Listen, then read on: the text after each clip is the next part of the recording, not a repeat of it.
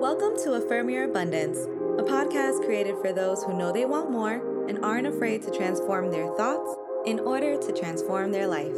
I am your master motivator, Tiffany, and I can't wait to go on this journey with you. So let's get started.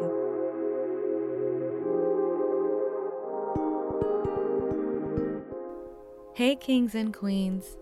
The past week has been tough to say the least. We lost the legend Kobe Bryant, his daughter Gigi, and seven others in an unthinkable helicopter crash.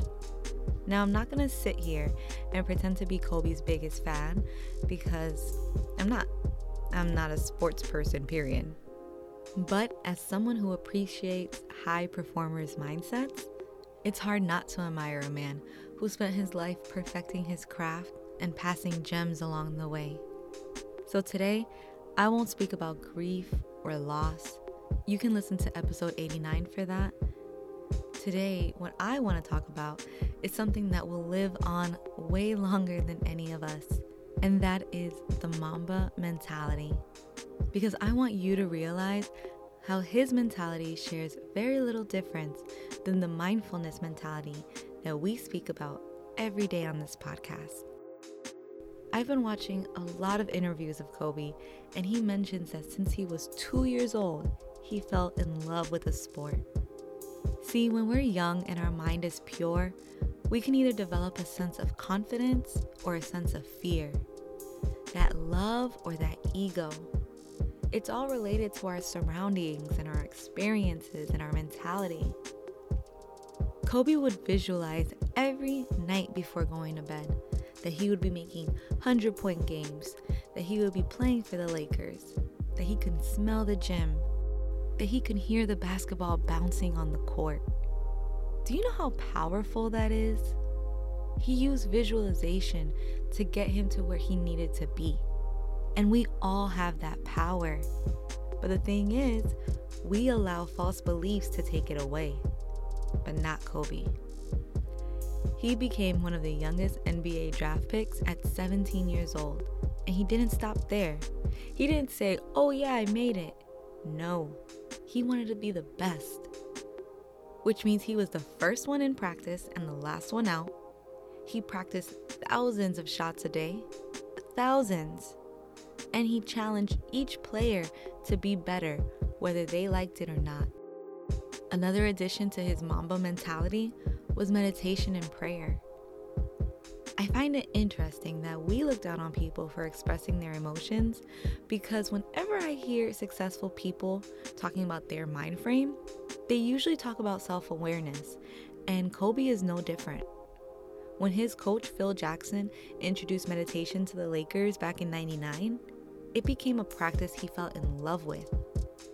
And in an interview that I watched, he was recalling a time where he was in extreme knee pain, and they showed him meditating during the national anthem. And this is where he says, quote, I was in a space where I wasn't worried about what was to come. I wasn't worried about what had just happened. I was just here. And when you're in the moment, playing the plays right in front of you, your focus is heightened because nothing else matters. End quote.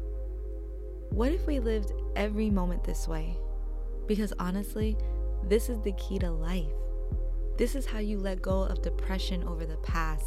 This is how you let go of anxiety over the future. This is how you enter flow and make it meaningful. That game that Kobe was talking about just happened to be the game where he scored 81 points all on his own. Now that is flow. Kobe also prayed. In fact, one of the last things that Kobe and Gigi did before they passed was go to church. And I say this to have you understand that not only did he believe in himself, but he believed in his higher power as well, down to his final day. Kobe described his Mamba mentality as striving to be better than you were yesterday. In fact, a quote from his book reads The mindset isn't about seeking a result, it's more about the process and getting to the result. It's about the journey and the approach. It's the way of life. I do think that it's important in all endeavors to have that mentality. Let's affirm the bit of Mamba mentality we have in us all. Repeat twice after me.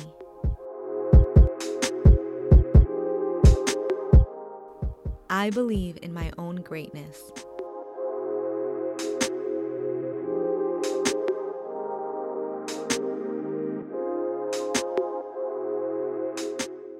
I visualize and align with my inner self to create my reality.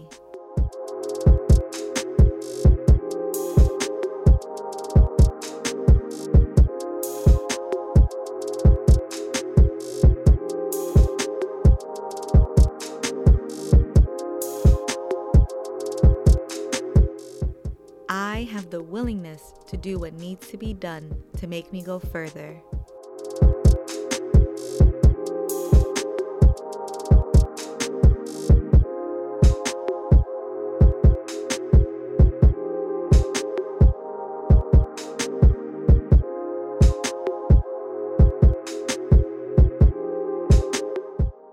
I trust the present moment and the path my higher power guides me on.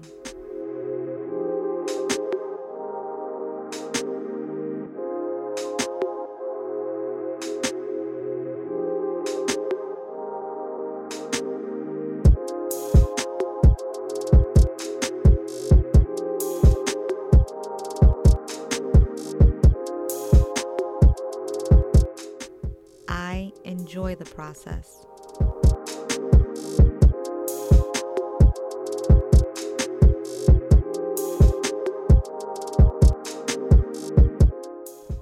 Want you to know that the only difference between you and Black Mamba himself is that he embedded these mental practices within him.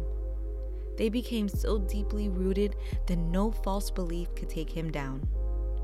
It wasn't that he didn't have those thoughts. In fact, the last quote that I want to leave you with is this Kobe once said, and I quote, I have self doubt, I have insecurity, I have fear of failure. We all have self doubt. You don't deny it, but you also don't capitulate to it. You embrace it. End quote. So if you're having self doubt, if you're struggling to connect to the abundance that surrounds you, go back to the basics. Embrace it. Accept it for what it is a false belief. And then go move mountains. I believe in you. Thank you, Kobe, for the legacy you left, and may you, Gigi, and the others rest in peace, power, and love. If you like this episode, please share, review, and subscribe. I'll talk to you more tomorrow on Affirm Your Abundance. Bye.